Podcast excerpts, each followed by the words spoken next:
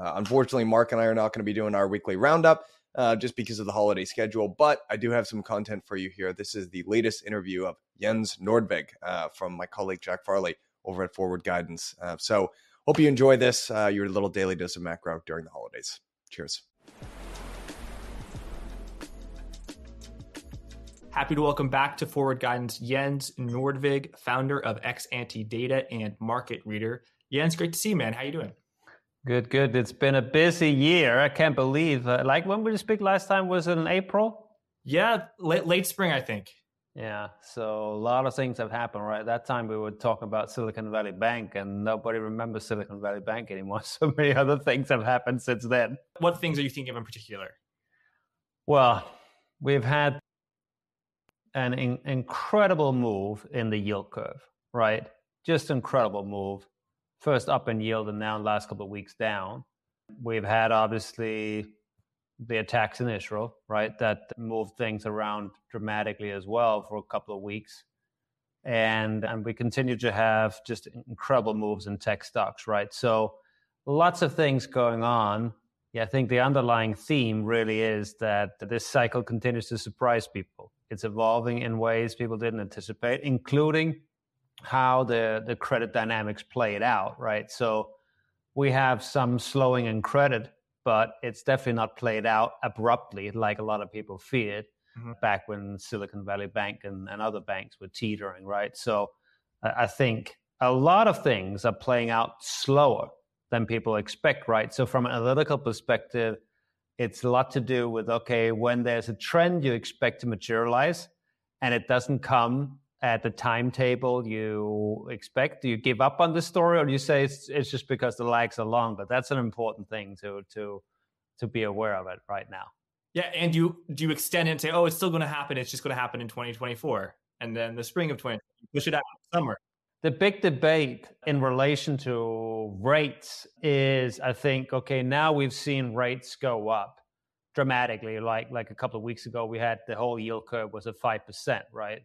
And that's just a remarkable thing. Like we had essentially zero interest rates for most most of the last 15 years, right? And people thought, okay, tightening cycle, maybe we can get to two, maybe two and a half, right? And we got to five for the entire curve and and then you start to have new theories emerge like oh okay actually the the US economy is not sensitive to interest rates anymore or like some parts of the economy actually benefit dramatically from high interest rates you always have new theories emerge when there's something very new going on and uh, on that front the, the the main point i would say is there's just some lags that are really long right so we can think about what's going on in the in the U.S. housing market, right? A lot of people have a 30-year mortgage, so for those people who are locked into 30-year fixed, it takes a long time before they feel on their mortgage payments that we have much high interest rates. But it doesn't mean that the interest rates don't matter.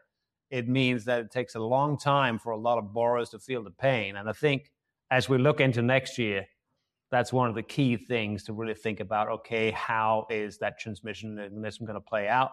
for the government sector, for the banks, for all the different sectors that will eventually be impacted by the higher rates. Right. So people got a 30 year mortgage at 2%. They are still paying a 2%, even though those interest rates have risen. And if they were to take out that mortgage today, it could be at, at you know 7% or, or 8%. How long does it take? How, what about the lags? Because, okay, you got 30 years, but some people prepay. You know, prepayment speeds were very high in 2020. I think they bottomed at like 4% or 3%.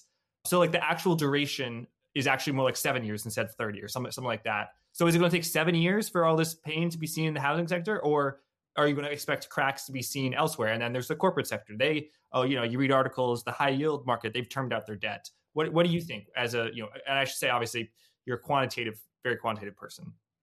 One thing we've done uh, at Exante is that we have calculated essentially kind of disposable income. Like, what do consumers have left, right, when they paid their taxes and they pay their mortgages?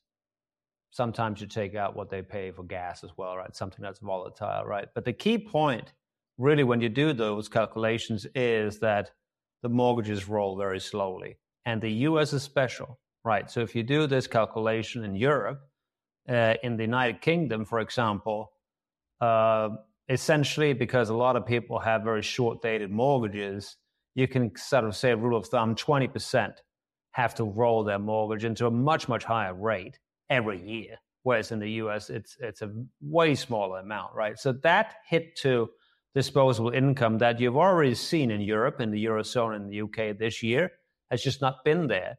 And when you look at how the US consumer has been more resilient, I think that lack of a hit to disposable income is an important factor. So that's something that I think is kind of logical, but I think a lot of people have been surprised by this year.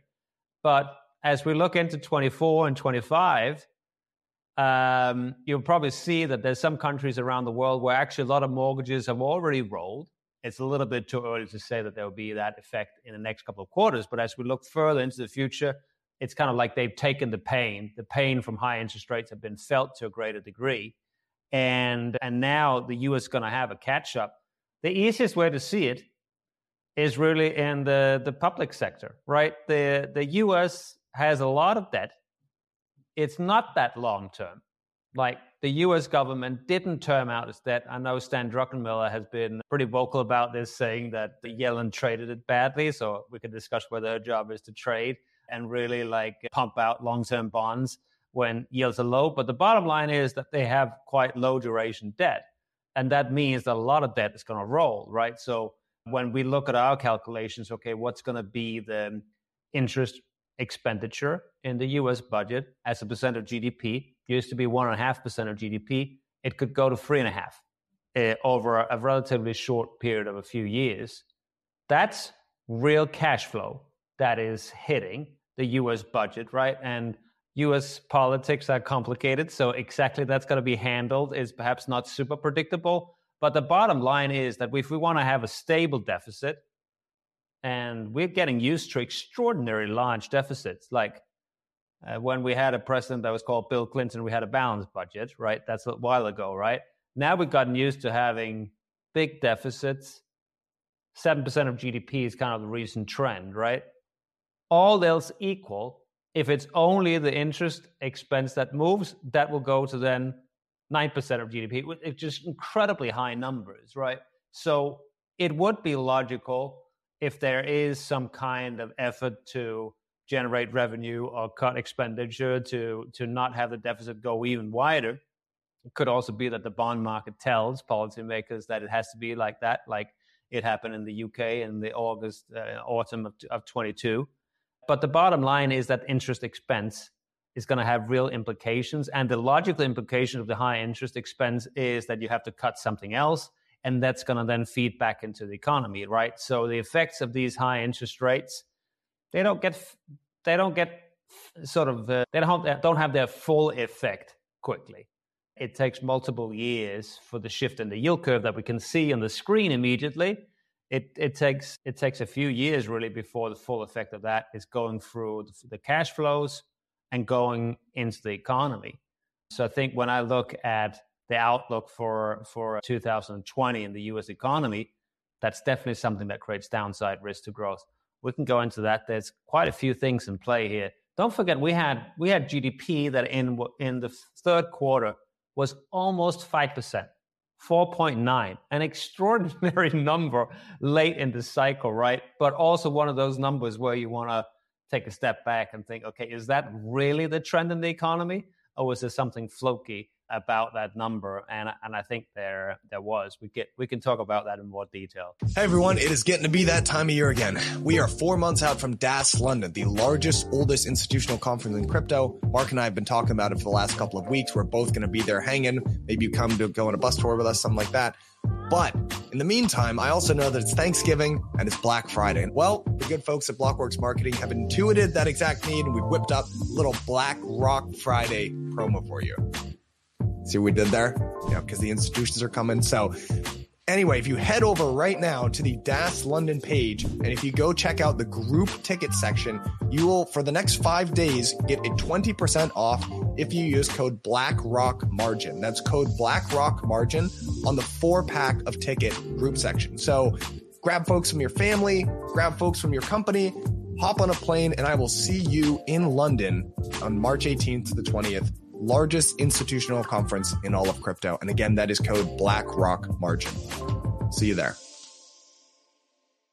What do you think is going to happen? I mean, do you think that high interest rates are contractionary? I mean, because now there's there's some people who say actually high interest rates are stimulative because people who own short term, you know, fixed income assets, they just receive more in cash. And yep. okay, if uh, one uh, of the GDP used to be interest expense, now it's three percent. It's not like the government has to spend less m- money unless there is a concerted political effort, which there may be. But you know, all these programs are still in place, and you just issue, issue more who's going to make a lot of, of, of, money on the higher interest rates? So, who owns a lot of cash like instruments? So, Apple, Meta, those types of companies, Google, they have a lot of those instruments on their books, and uh, they definitely are going to have a higher interest income as a function of that uh, happening. But are they going to spend more as a function of that?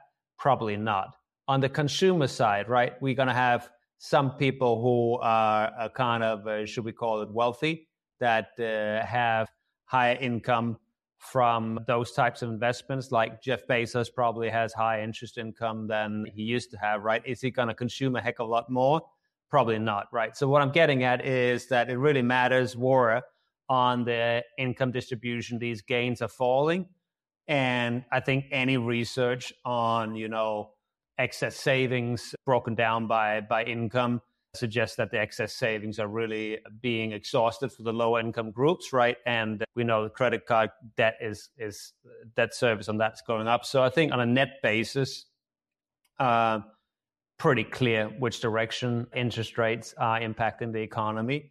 And it's going to be felt with a lag and it's going to be something that's going to be important for next year i'll just make one other point right when we when we look at what's going on in the US economy, um, you made reference to there's certain like programs that have been in place, either structural programs we have for, for transfers, but we also had specific programs that were invented in the COVID shock, right? So we, we've had a program that was an employee retention credit, right? Companies that didn't lay off workers in 2020 and 2021 were entitled to certain tax credits.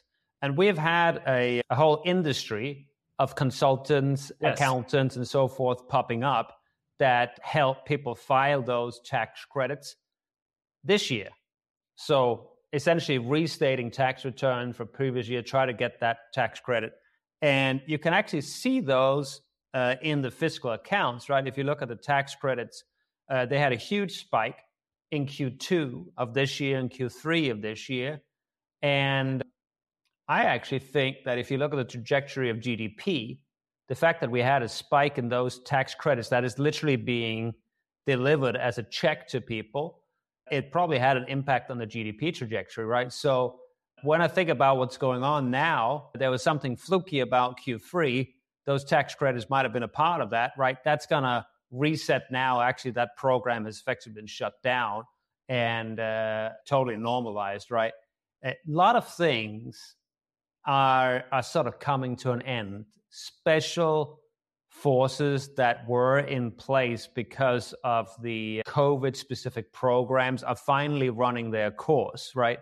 And that's going to have an impact on the economy as we look into 24 and 25. We're going to back to a more normal world with much higher interest rates.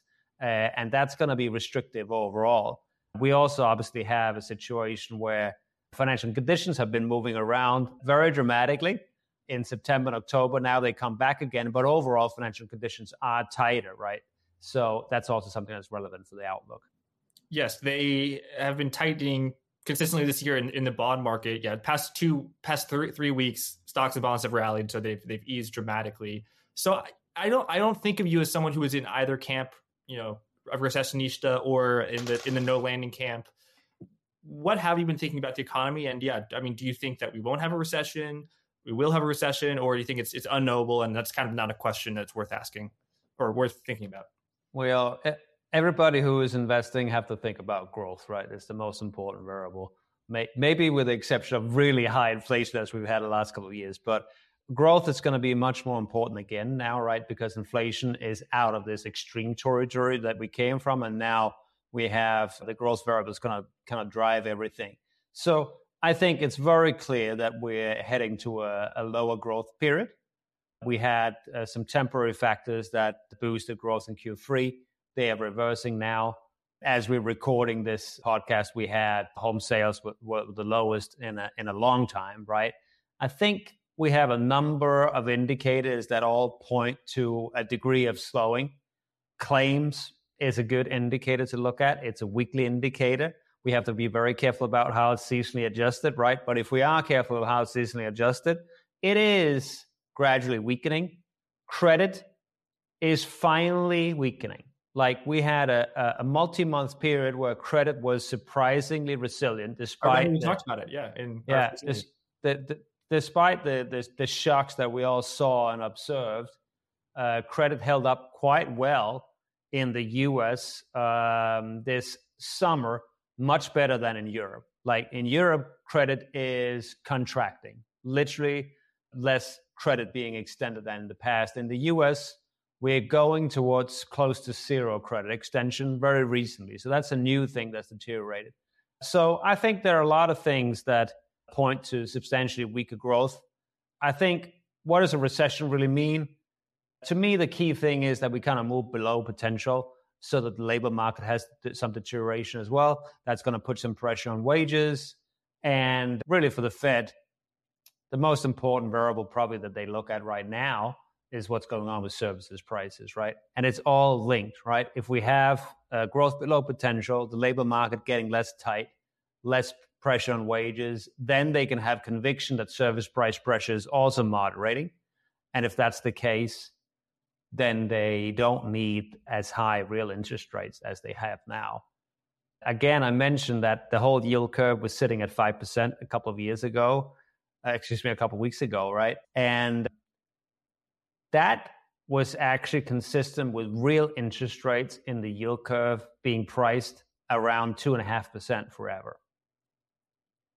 That's that's pretty extraordinary. We got used to a situation a couple of years ago where there was a strong, strong consensus that we were going to have zero real interest rates forever. Maybe we needed negative real interest rates to keep the economy going, right? And now we got to two and a half, and and there was debate about whether they can go even higher. But that historically has really been something that could only happen if you had incredibly strong productivity growth. Incredibly strong, right? So the last time we had very, very strong productivity growth in the US economy and also high real interest rates was in the mid 90s. We had some some years where it looked like the trend in productivity was three, four percent, right? We got used to before the COVID shock, the productivity growth was like one percent if we were lucky, right? But the only way you really get to a situation where real interest rates are dramatically higher than what they have been over the last 15 years if you have some kind of belief that AI is totally going to change the world, all companies are going to have massive productivity gains.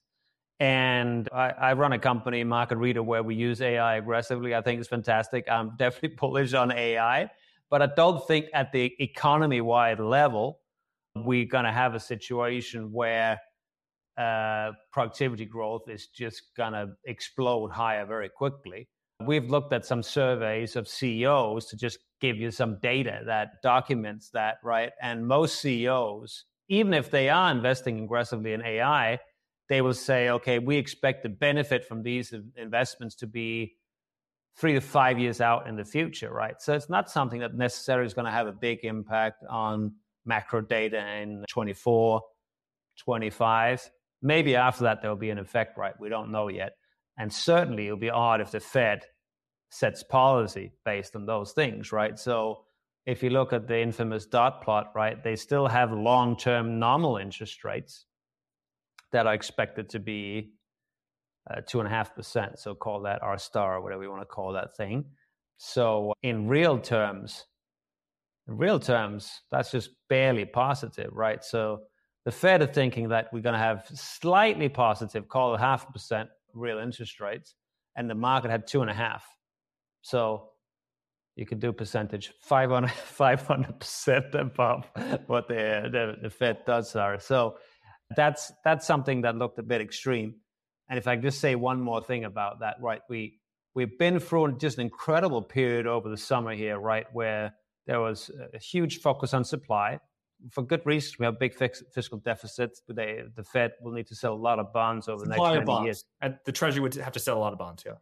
A lot of bonds, yeah. Although they they're trying to be careful in the sense that when they decide how many bonds to sell, they don't want to shock the market and and you know if they sold 20 billion of, of bonds one quarter, they don't want to have to sell 40 billion bonds the next quarter. So they increase the auction amounts only slightly and they fill the gap with T bills, right? So they've sold a lot of T bills to avoid jacking up that auction schedule too much, right? But we've had it. Yeah, for years, that's short duration instruments, which you'll just roll and the market can absorb easily. Whereas for a 30 year bond, that takes up a lot more balance sheet than a you know a one month treasury bill yeah, there's just so many players that can absorb the T bills. Whereas, like, who is going to buy the 20 year and the 30 year? There's just a much, much narrower set of investors that actually want to do that, especially when the yield curve is, well, was inverted, right? It still is to some degree. So, you know, there's no pickup in the long end. But we, we've come to a point, right, where those yield concerns were very, very prevalent. And what has ended up happening is the same that has happened in every single tightening cycle that I've studied. Like, uh, look at all tightening cycles over the last 40 years, right? You always have a very, very close correspondence between what the short end is doing and the long end, right? So we can focus day and night on what's going to be the bond supply. But if you're doing that without paying attention to what the short end is doing, you're going to miss the rally, right? So we can discuss whether two years is going to rally more than the than the 10 year and the 30 year but you cannot deny that those two things are extremely correlated historically they always peaked almost on the same day and it looks like in this cycle as well right that we've definitely had a rally in the in the in the, short end and the long end coincide over the last several weeks. Uh, so that correlation is still there. Despite the very legitimate concerns about the, the supply you just can't dismiss that correlation.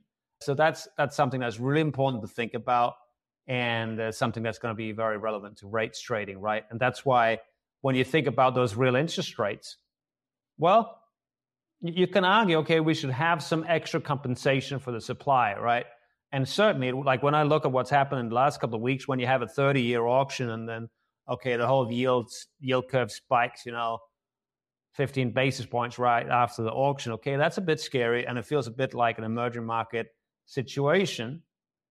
But if you take a step back, you can see, okay, if the short end is under control, it still maps into the long end, right? So what I'm trying to say is you can't focus only on the supply dimension, right?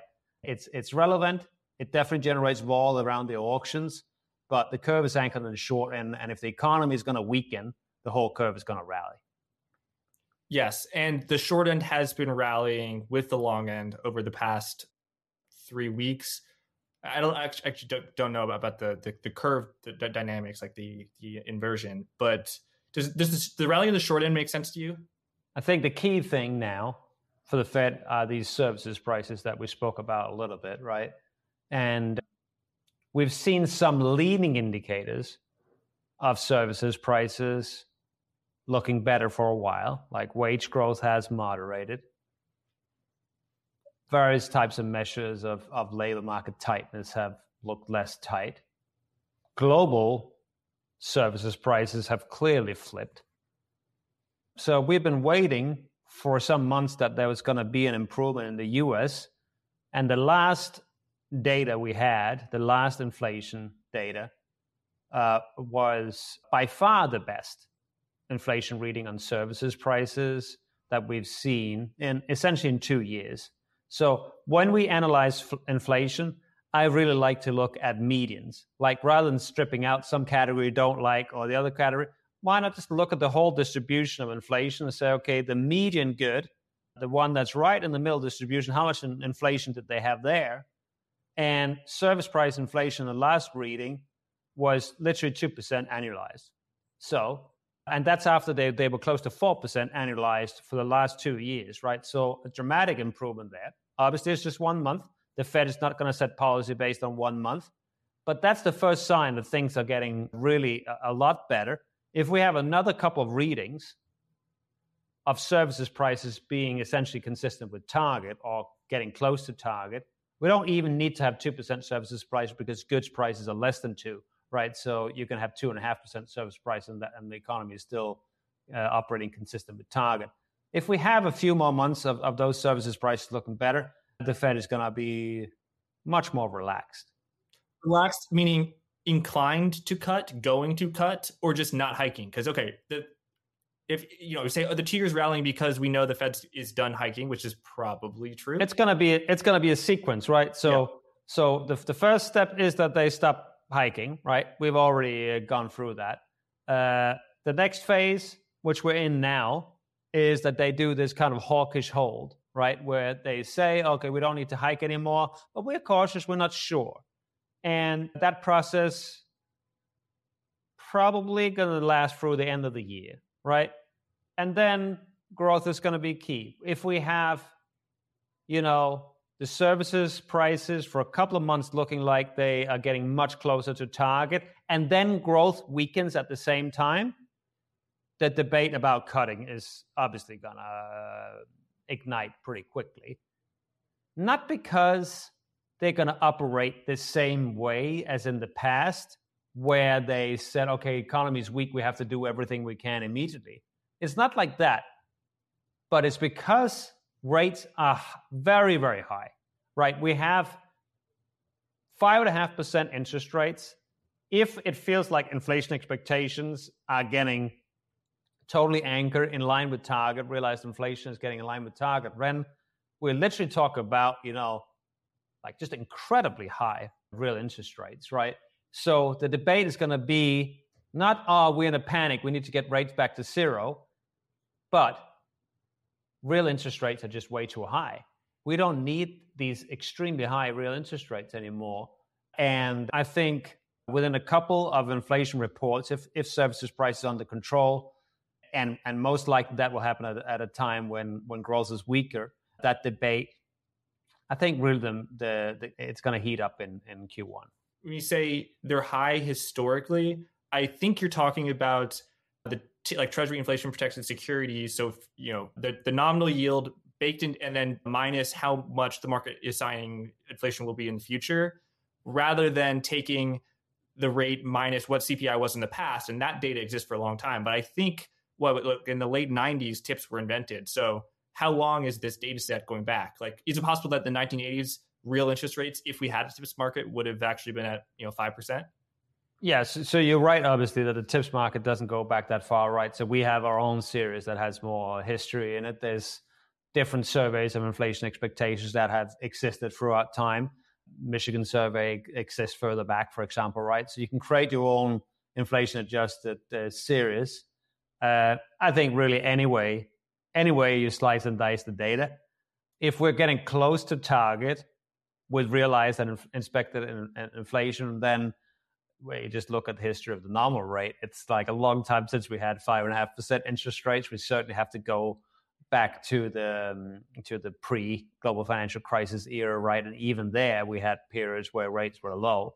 So five and a half percent is a high interest rate, and and there's a debate about what the equilibrium interest is, right? But the Fed has not come to the conclusion that the real equilibrium is much above zero. They have not reached that conclusion. They still talk about half a percent or something like that. So if they're comfortable with the inflation outlook, if they have concerns about downside risk to growth, it is very inappropriate to have real interest rates in the two to three percent range, right? So that's why, and I'm not, I don't think the Fed is going to flip very quickly. So it's not something I'm saying the Fed is going to come out tomorrow and and and and and look scared and sound dovish. But I think once they get some confirmation of the data, and especially once the economic data looks softer, the the real issue is that you have potential for big cuts, right? Because if they start from five and a half and they really think the equilibrium, not the not not not a, a loose monetary policy, but an equilibrium is two and a half, right? Okay, they have 300, they have 300 basis points to do. That is to get to equilibrium. They have more than 300 basis points to do if they think they actually need to get easy, right? So we're not talking about that yet. But I think I think what's interesting here is that, for example, if you look at what's priced from the middle of, of 24 to the middle of 25, which is sort of the period where you it's realistic that the, the easing is really in motion, right? We have around 100 basis points, right? But they could potentially do double that. So you're more inclined to be long the two-year than, than short it for sure. Yeah, so I, I, think we've been through a couple of years where the the right trade was to trade the interest rates from the short side. Yeah. That's no longer the case. Like rates have rates have clearly already peaked. We've been trading rates from the from the long side in Europe for for two two months now, right? So I feel very strongly about there's I literally can't see a scenario where the ECB hikes rates further. I, I can't I can't come up with a situation where they do so, right? So that that creates an asymmetric situation. They're going to fight it. Policymakers are going to fight it. They're going to they are not going to say they're ready to cut until they actually are ready to cut, right? So you have to be careful about how you read the communication. But yeah, we're definitely at a turning point for rates. We did a we did a client call on October 10 that was about peak rates globally. I remember it's the most well attended client call we ever did. And it was a very controversial topic, but I think it's a little bit less controversial now to say that we have passed peak. So that's how quickly the narrative is unfolding. Yeah. And what about currencies? You know, on this program, we've done a lot on bonds and the yield curve, but I feel like we've, you know, I have neglected covering the moves in the dollar and FX and, and currencies. And so I'm really glad you're here because I know a lot of the work that you do is is on currencies. So tell us just, you know, take us up to speed on the, the, the recent moves in dollar and then where do you think things are, are headed and, and why? Well, we, we just had an extraordinary summer. We, we talked about it with these yield moves, but it was not just the yield moves. We had a summer where US growth just continued to come in better than expected. And we had these upward revisions to the US outlook at the same time as everybody else were revising down their numbers, right? So, uh, very unusual to see like the biggest economy in the world going in one direction and the rest of the world going in the opposite direction china and europe in particular so that led to very big moves in markets right when you have these type of divergences and that's that's now run its course right so now we're we're, we're heading into a situation where yeah we've had the peaking process in rates the outperformance in us growth has has run its course we're coming back to earth and then the, the, the huge question for trading risk assets, for trading the dollar, is always what is the global growth dimension looking like, right? Because global growth has absolutely been weak, right? So it was actually pretty easy to trade the dollar from call it call it May to to September, October, right? Because interest rates were going up in the US, global growth was very weak. Those are the most two important drivers of, of the dollar, and they both were sort of dollar bullish. Uh, right now, we we have a trick, tricky situation where we have a pretty clear turn in U.S. rates. Fixed income vol is coming down, which is also something that's often important for the dollar. But the global growth dimension is very complicated, right? So we've had a period where risk premium came down and equities rallied very hard, very, very hard in, in November. Credit assets globally also rallied very hard. Like we had a lot of credit spread indicators that spiked quite dramatic in September, October, and then came right back. Like all the tightening was just gone in a couple of weeks. So that's sort of a relaxation in relaxation trade, right? And relaxation trade often is dollar negative versus emerging market currencies uh, against the Australian dollar and so forth. But now it feels like what's normally dollar weak? What what? the dollar is normally weak when you have a relaxation, relaxation an improvement yeah, yeah. in, in risk sentiment, right? But especially versus emerging market currencies and commodity currencies and so forth. It's different if you compare the dollar against gold or the yen, like kind of safe haven assets, if you want to call them that. And, and right now, I think we're at a very interesting juncture where we've had this like dramatic relaxation risk premium have come down in the yield curve, in credit, in equity assets, right? And now we actually have to look at the data again. It's not just, you know, I, I think it's fair to say that the reduction in the term premium in the bond market like kind of was the epicenter of all the tension, right? And it generated the volatility when it was widening and generated volatility when it was compressing. But now that's kind of already played out. And now it's going to be about the data, right? So we could have a situation where this dollar weakness that has been in motion for a couple of weeks also changes nature. So instead of being dollar weak versus risky assets around the world, it becomes perhaps the dollar being weak more against the stuff that is okay when growth is weak. So it could be gold, it could be, you know, Swiss franc, those types of assets. And I think this is something that is really important to think about when you think about the dollar that there's it's not like there's one dollar, right? We ha- it's very different to trade dollar EM and trade dollar versus the yen. And uh, I'm it's different from last year. Last year we had also a big move in US rates and then we relaxed. But then what happened was in addition to what was happening in the US, we had China coming back from their COVID lockdowns, so that generated some growth boost. We had Europe coming out of their energy crisis because of the Ukraine war. At this point, it's a little bit hard to see okay, where is it we're going to get that growth boost from? And that means that the composition of any dollar weakness is going to be different from a situation where it's a growth bullish move in, in international risk assets. So you say uh, dollar versus EM emerging market currencies is different than the dollar yen. Are you saying it's like a, a spectrum of which currencies are risky relative to the dollar. And you know, uh, the Brazilian real is a risk currency relative to the dollar, whereas in dollar yen, the yen is actually less risky and more of a risk off asset than the dollar. In other words, when there's a recessionary, you know, there, there's a crisis or something like typically the dollar and the yen will both rally, and the yen may rally more. Yeah, so I think I think there's sort of two ways that you can create that spectrum that you're referring to, right?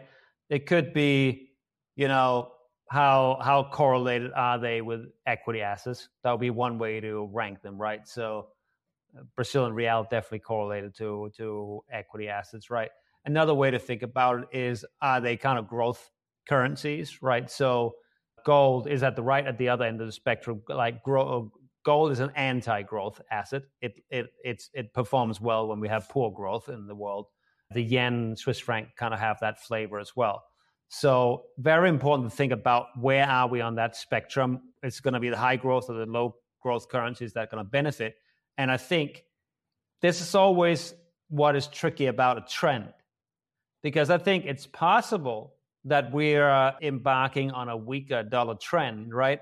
But the currencies that are going to be leading in that trend is shifting over time. In the initial part, of the relaxation, it was the growth sensitive currencies that were leading, Brazilian real and so forth.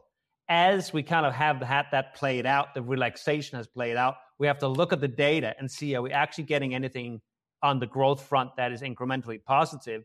And if that's not the case, then you're going to have currencies like dollar versus gold, dollar versus Swiss franc are actually going to be the ones that are going to be moving most. So I think that's a pretty important distinction given how the macro environment is lining up here. So you, have got a bearish view on the dollar. What motivates that? Is it interest rates differentials or growth, or you know, you, you said interest rate. You said the global growth picture, growth differentials, and interest rate differentials. Which of those three, or, or any, or all, are motivating your bearish dollar view? I think we can think about it as a bit of a hangover effect, right? So we've had a situation, right, where the U.S. economy was supported more aggressively by stimulus than other economies. You can see it in the fiscal deficit. We have incredibly large fiscal deficits. And at some point, we have to pay the price. As interest rate expense goes up, the rest of the expenditure will be under pressure. That's going to be negative for growth. Same thing, you can analyze the balance of payments. Analyze the balance of payments, meaning all the cash flow in and out of the United States. As all the debt that the US has to the rest of the world rolls into higher coupon, we just literally have to send more money abroad as we pay that interest rate. That in itself could be a drag over a two, three year period on the current account, 1% of GDP, literally cash flow that's sent abroad. So there is some hangover from the higher interest rates when you are a debtor country, have net external deficit. And that's something that's going to come back and be relevant for the dollar. Then there are considerations around valuations, right? We've had essentially the dollar rallying since 2014. It's like pretty much a 10 year rally. The dollar is strong in a lot of crosses. People look at dollar yen, 150, used to be 80. So eh, it's come a long way, right? Not everything is as extreme as the yen, but certainly from a valuation perspective, it's hard to argue that we're not going to be well. We're we're sort of we're we're at an elevated position that creates some asymmetry in the in the outlook. Uh, but really, I think the wild card in the outlook is how strong or how weak is going to the, the, global economy be, right? So China has a very, very hard time stimulating the economy at this point in time. So that's something that's missing from a global recovery. Europe is really feeling the effects of their tightening, right? So we have very weak growth in Europe as well. So what's missing in terms of generating a very clear bearish dollar outlook is that we don't have a bullish structural growth dimension in play, right? So it's been more about this relaxation from a very negative risk sentiment as opposed to, okay, I'm really bullish China, I'm really bullish Europe. Mm-hmm. And again, that means that any kind of dollar weakness you're going to have is going to have a little bit different composition from all the uh, dollar bear markets we've seen in the history. So yeah, we're filming this on Tuesday, November 21st. It will likely air on Thursday, Thanksgiving, the, the 23rd you're saying is it your dollar bearish view? Is this a short term, more of a trading view, or a longer term view? Like what's the time? In the short term, there's some very interesting dynamics in play, right? Because after that dollar rally we had over the summer, like we have certain systematic systematic players in the market are extremely long dollars. So there's some very big unwinding potential there. We have we have models that crunch that day and night, right? That that unwinding potential, dollar selling from CTAs is is is very large, historically large right now. We're also into the end of November. Uh, there's also so-called rebalancing flows that could actually be very dollar negative. So there's sort of a confluence of I wouldn't call them fundamental forces, right, but like technical forces that are actually very dollar bearish right now. So that's sort of one aspect. So I'm trying to sort of separate the short term and the long term. In the short term, I think there's definitely some asymmetry to the downside for the dollar. Uh, and then the question is really do you want to actually turn whatever trading you have on the dollar now into a more structural bet? And I think for now, what is missing in order to get really aggressive on any kind of dollar bearish views is that the global growth narrative is hard to get super bullish except in, in specific pockets. Why is higher interest rates bearish for the dollar? Because you have to send more, you know, the U.S. government sends more cash abroad because it's better. But what about all the dollar denominated borrowers offshore who are sending their dollars, you know, in some cases to the US? Yeah. Well, so you make a good point. When you when you look at the balance of payments, you certainly have to look at both the assets and the liabilities. Right. So when when you do this type of analysis, obviously pay attention to not the gross debts, but the net debts, right? And since the US tends to run a current account deficit, it will tend to run up external liabilities faster than external assets. So we haven't seen that effect in the balance of payments yet. So it's again one of these lags where the hangover from the yield curve having shifted. And in the period where the yield curve shifts higher, it's actually dollar bullish, right? People like to get paid more in in in money market instruments and so forth, right? But eventually, as all the debt rolls into higher coupon instruments, it will have an impact on the balance of payments. And this is another example of these lags that we're talking about. It takes a long time before the real implications of a yield curve sitting at a much higher level maps into all the cash flows. And from a cash flow perspective, that bill, if you will, from from from the yield curve shifting over the last couple of years is going to be in around in the region one percent of GDP in terms of cash flow that has to be sent abroad, just simply paying the coupons on the bonds outstanding once they've rolled. Right. I, I, alongside Joseph Wang, I interviewed Robert McCauley, formerly of the, the BIS. I think he said that even though there's more, the US owes the rest of the world more dollars than the rest of the world owes the US dollars. But when interest expenses go up, often it imposes more stress on the foreign borrowers in, do- in dollars because like the US government can pay its bills. Whereas if you're, you know, a, a leveraged, you know, Panamanian entity who borrowed in dollars, and now you know the dollar has appreciated rapidly, and your interest expense has gone up. you know you're in, you're in trouble, and that can cause sort of a squeeze for dollars. And mm-hmm. yeah, so last year the U.S. led the way in interest rates rising. The Federal Reserve led the way, and that was massively bullish for the dollar. But also, when interest rates collapse, when there's a risk-off thing, that can also be bullish for the dollar. And you know, the dollar sold off as interest rates glided higher from like the summer of 2020. So you know, you get that's the guy when people say the, the dollar smile, like it's it's it, can be you know left can be right and, and right can be left. Yeah. So the dollar is a different currency to analyze than other currencies because it is the world's reserve currency. We saw it in 2008, right?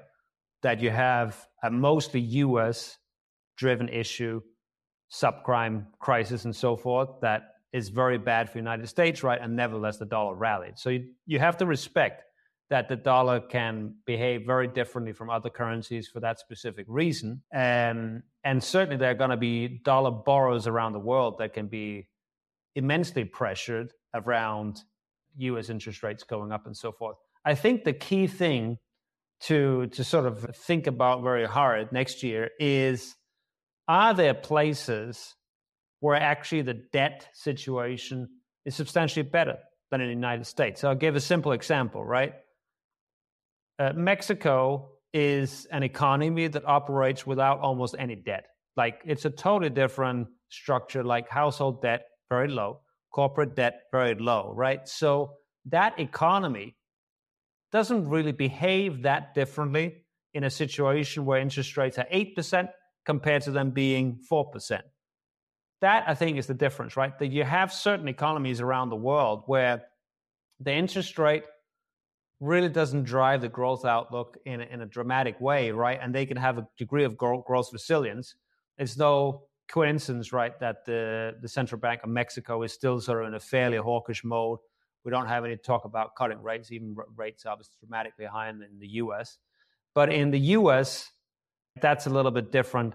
And I think that differentiation is something that can be more and more important because eventually we're getting to a point where debt levels, even for a country like United States, is going to be an issue. It's it used to always be the case that in, in major economies around the world, right, debt levels, eh, was not really an issue. Japan has massive amount of debt, right? Has not really had debt issues as such.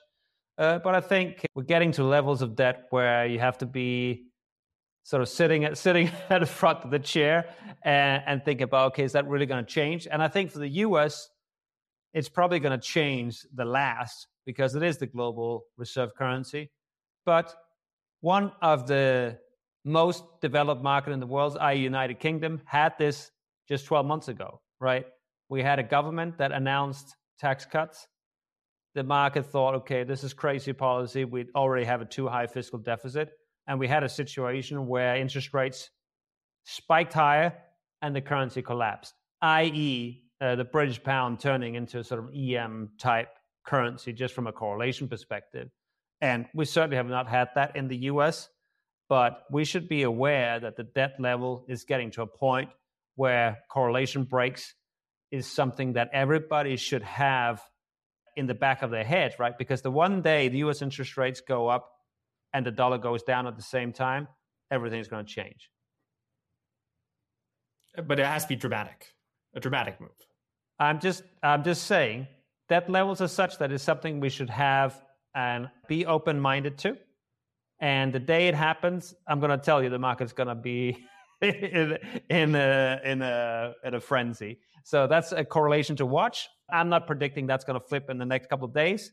But I do think if we have a situation where US politics remains kind of disorderly, no, should we say, concerted effort to get fiscal situation under control, the risk is rising that we can have a situation where the correlation between US interest rates and the dollar can change.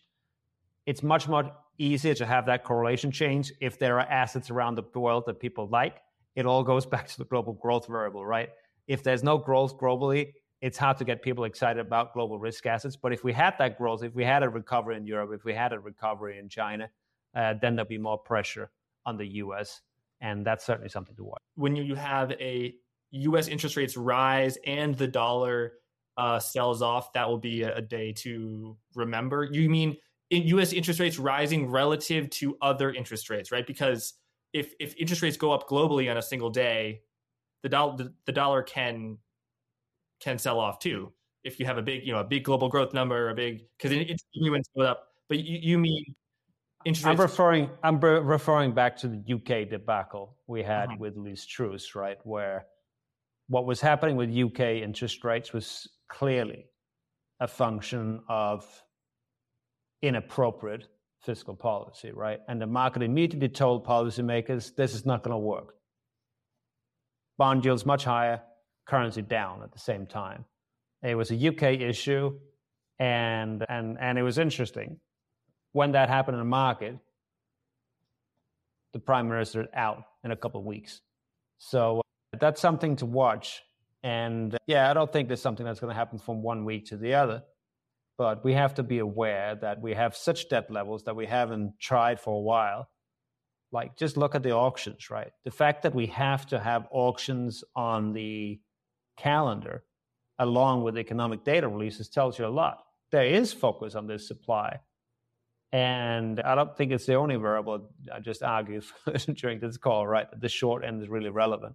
But it is a new regime we're already in and it is something that creates uh, a different sort of risk to the dollar that has not materialized yet, but it's a, a, risk that is there in the background, and it's something that investors have to pay attention to. When you say the dollar trades differently than other interest rate, mo- you know, than other currencies, you know, it, it's its own world, sort of so to speak. What do you mean? Like, what is the fundamental model for valuing currency A against currency B, where the dollar is different, given that you know, the dollar versus other currencies is the dominant pair because the dollar is the world reserve currency. Yeah. Like, uh, as I said, I think 2008 is a very good example. We had a homegrown crisis and the dollar rallied, right? Almost any other economy that would have a homegrown financial crisis would have seen their currency weaken dramatically. That's a key, key difference. And it has to do with the dollar supply being sort of the anchor of everything, right? And if you have a, some form of contraction in dollar supply, it supports the dollar, whereas in other uh, uh, situations it would be viewed as a as a something really bad, and uh, it would generate currency depreciation. So that's the core difference. And in terms of how you analyze things, right, that's also linked to the global growth dimension, right? You can actually have a situation where U.S. growth weakens and it impacts risk sentiment in a negative way and it strengthens the dollar. Again, that will be very different if Mexico has that situation, Australia has that situation. Economic growth being weak in those economies would tend to take their currency down, right? So there's a kind of much more complicated link between risk sentiment and the dollar and growth and the dollar than you have for other currencies. And uh, when I analyze, when I do dollar forecast, right, what tends to be my most important variable is literally global growth and uh, it can supersede the Fed even. So we have to be very careful. Obviously, in the last uh, month or so, we've seen big moves in, in U.S. rates, and that has tended to to be the most important force, right? But to get a big move in the dollar, it tends to coincide with big changes in global growth. Yeah, let's say that the dollar versus the euro, which is what now one one point oh nine. So we have one point oh no one point zero nine dollars per one euro what's your outlook on the euro, given that Europe Europe's economy is in a much worse place than the U.S. and how interest rates between the two countries are moving? You know, if, if the Fed cuts interest rates for, or, you know, or, or if the two year goes down by a lot more than the two year bond yield, the, the two year treasury yield. I mean, if the if the two year treasury yield goes down then by more than the, the two year bond yield, the German bond yield, what you know is that going to be bullish or, or bearish for the dollar? So like how does your what's your view on the euro and how does that depend on growth differentials and interest rate differentials? So I think for, for the euro, gonna have to split it into time horizons, right? So in the short term, we have technical forces that actually could be quite dollar bullish. Excuse me, quite bullish for euro dollar, and that is that could be euro buying from CTAs. We could have euro buying from real money investors as they rebalance their portfolios around uh, end of November. Uh, but if I look beyond those technical forces, uh, we have a situation where uh, growth is incredibly weak in the eurozone. Credit is incredibly weak in the eurozone. and inflation is normalizing faster in the eurozone than it is in the US. So uh, a rate cut is potentially on the table for March, right? So from those for those reasons, it's hard for me to get very bullish on the euro beyond technical reasons. If we have a massive move globally in the dollar, the euro will always participate, but I don't think the euro is going to be leading. So that's that's really uh, one of the complicating forces when you think about okay, can we really have a big turn in the dollar?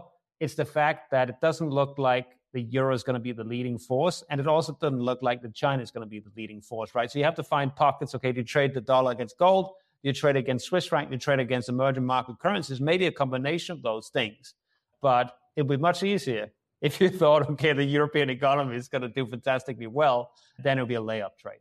So, what is a layup trade? Like when you short the dollar, what's there, the trade to short the dollar against?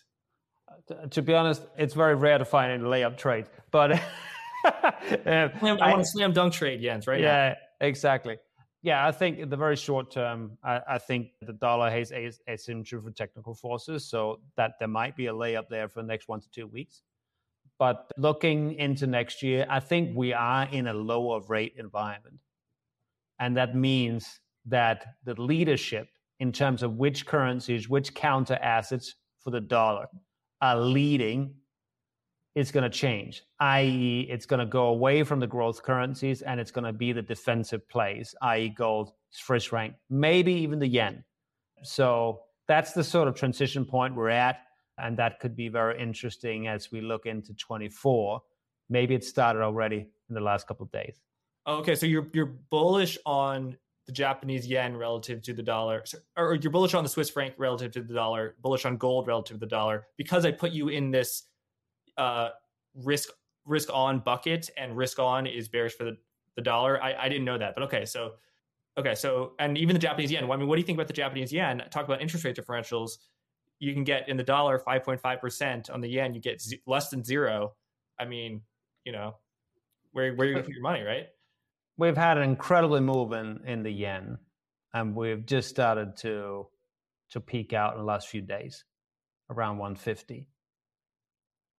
The scenario in which the yen moves a lot is one where global interest rates go down, and at the same time, we actually have persistent inflation in Japan, right? So they have to continue to normalize policy with a long lag, right? They are the only, effectively the only central bank in the world, maybe you can say PBOC, but one of the only central banks in the world that haven't really tightened policy, right? So if it is the case that with the stimulus they have uh, in the pipeline now, uh, they are forced to actually continue to normalize policy, yield curve control getting fully abandoned, and so forth.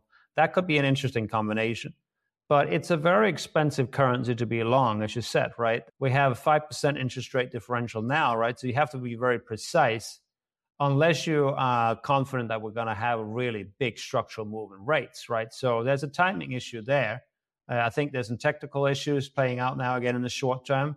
But if you really want to catch the big move in dollar yen, you probably want to time it to the point when uh, the market's really shift sniffing that rate cuts are getting close. What are currencies where it's you know very cheap to be long, i.e., there's a lot of carry? Are there are there any carry currencies so, you know, high interest bearing currencies that you think will outperform the dollar? Most of this year, there's been arguments to to be long Latin American countries, and and the reason is very simple. They actually got their inflation under control relatively fast in this cycle, and uh, they can handle high interest rates. They're cautious in terms of cutting rates, so you have very nice carry in those economies uh, we came into this year with those currencies being cheap. So they've been some of the best currency investments for uh, for this year, right? So those been the right trades. They they come a decent way, right? So the entry points for those trades is not fantastic. I think they can probably go a bit further. And obviously, if they just if they're just stuck, they don't move. You still make money on the carry, right? So it's not it's not something where you, where you, where you have to have a big move immediately. So that's really the opposite to the yen, right? Where it has to move quickly if you're making the bet. Yeah, it's like, and I know you know, you know, this is for the audience. Like, if the Brazilian real doesn't move against the dollar and you're long Brazilian real, you make money because yeah, interest rates are, are high, and there's so like there's a there's a depreciation that's always that's priced into the forward price. Hmm. of the real against the dollar, just as there's a appreciation priced in against the yen because it's yielding yielding less. Okay, so and what, what's your level of what, what's your level of confidence? I mean, you, you were saying before this interview started, sound like the the CTA move, commodity trading advisors in in the dollar is pretty extreme. What's your what's your level of confidence? Well, so we know that essentially the dollar longs in that space got pretty maxed out over the last few months, right? So the potential for an unwind is very big. It's almost like we need you need something positive to happen with US data to avoid it. So I think the risk of that unwind is very big. In terms of of having high conviction views, I think uh, the area where it's hard to have conviction is in, in the global growth variable. I just don't see the probability of a, a big recovery being very high. But uh, in terms of rates, I would say uh, are interest rates going to go higher than two and a half percent in real space? Or are they going to get lower? I think uh, we have a very strong asymmetry to high, excuse me, lower real interest rates, right? Uh, some kind of mean reversion back to where we came from. Uh, so, in terms of constructing portfolios, that's a theme you want to have in there. Whether you have want to have it directly in fixed income, or whether you have want to have in assets that are correlated to what's going on with that, uh, that that's a more complicated question. But I think there's very strong asymmetry there, probably especially in sort of the five five point area of the curve where you don't have to worry so much about bond issuance premium, term premium, whatever you want to call it. So I think there's very strong asymmetry there, and I think I think there'll be dollar trades to do in the next six months. I think there's a tactical one to do in the short term, and we're looking for entry points to do the structural trades as well. Got it. So tactically short the dollar in the short term, tactically long rates. Do you have a view on the differential? You know, the yield curve was extremely inverted. Much of it still is inverted, but it's less so. So steepened, you know, from a extreme inversion to to less extreme inversion. Do you think it's going to steepen? You know, how is this curve going to get uninverted? A bull steepener or or a bear? I think sounds like you, you're in the bull steepening camp. Yeah, I can I can see some bull steepening play out. I think once the Fed gets comfortable with the inflation outlook, they're going to endorse that directional rates is down, right, and that's going to trigger a big move. And there's going to be persistent concerns about the supply, so that means that perhaps we can have some steepening, right? But I think really, really the big the big move to capture is directional move in the whole curve, right? So I think sometimes there's too much much focus on the slope, and actually the focus should be on just getting the overall directional move right, and that remains the case. And I think, yeah, just think about it this way, right? If we had five and a half percent rates, and the Fed decides we need to get rates back to normal, that's 300 basis points of cuts. So we can have plenty of macro balls. So it's good to be a macro focused person because the macro shifts, the macro shocks, still going to drive a huge amount of the action in the market, which is always fun. Right. Well, yeah, it's great to have you here. Talk about your work at Ex- Data. Talk to us also about uh, Market Reader, your your AI tool you've been developing to, to help investors. What is like the biggest or you know most fascinating thing your your AI model at, at, Market Reader has shown you, or an insight that that's given you that you think, oh wow, you know I or, or you know a lot of my team or the, the human beings, this is really like you know delivering something human beings can't do. So the way I use uh, Market Reader on a day-to-day basis is to have it tell me stuff that I otherwise wouldn't have noticed, right? So I'm my career has been to do macro analysis for institutional investors, right? Market Reader gives me great insight into the equity market, right? We've had a bunch of retail companies in the last couple of days come out with disappointing guidance, right? So I get all those snippets from Market Reader because it explains all the all the moves in the market, and that's very helpful to get some micro color to supplement your macro narrative. And a lot of the advantage is that you just get a lot of information covering many more instruments that you can kind of generate as a human. But I'll just give you a very simple example of something we're developing now and we're going to launch in the next couple of weeks. And that's what we call long term summaries, right? If you want to look up a stock that you haven't followed day and night, uh, we're going to have available on the platform summaries of a, of a length of one month, one quarter. So if you say, okay, I'm interested in this stock, I'm not used to trading, just tell me what has been the really the key things moving this stock over the last month. And it's going to be there in a nanosecond, right? And you can do that for all, you know, 10,000 stocks on the platform. That's just an incredibly quick way of accessing a lot of information. If you have to do that type of analysis manually, it's gonna it's actually going to be so much work that you end you're going to end up not doing it. so it's, it's the macro sensitivity. So, oh, this stock rallies a bunch when interest rates go down, or when oil does this. Yeah, it could be like it could be, for example, if you if you look at energy stocks, right? The system is going to tell you, okay, over the last month, energy stocks uh, rallied a ton. They had some big moves. That was because oil prices went up, right? Then we have some big down days, what driven by maybe some specific earnings releases. Like it's just a broad-based summary of all the drivers. We do all the analysis in a 10 minute increment space, right? So we've done all the analysis in a very high frequency space. That's necessary to be analytical, be uh, like do be precise in the analysis. But once you've done that, once you've done all that weeding out the noise and getting to a signal only stream, you can do incredible things with really aggregated to sector level, economy wide level, or take a step back and look at it over the last month, last quarter. And that's when the technology is obviously powerful because it saves you a ton of time on doing analysis that would be incredibly tedious to do manually. So we're we're excited to launch that, and we're going to continue to launch new things, right? Because yeah, we can apply the technology in many many different ways. So we're not going to be done next week if we launch a big upgrade then. What about when you don't know why an individual stock goes up? Like for example, when a year ago in the fall of 2022, oil prices declined, but energy stocks continued to rally. I, I guess the reason is people thought they were underweight energy and wanted to buy more energy stocks. Mm-hmm. And like, what would a, a, model? And I'm not, I'm not critiquing a market reader, but just the, the, act of trying to find out what moves an individual stock. It can be very mm-hmm. hard. Like, what if there's no, you know, what if the, what if the, it's all noise and there's no signal? So actually, the, the feedback we get from users is that they like to have a consistent framework.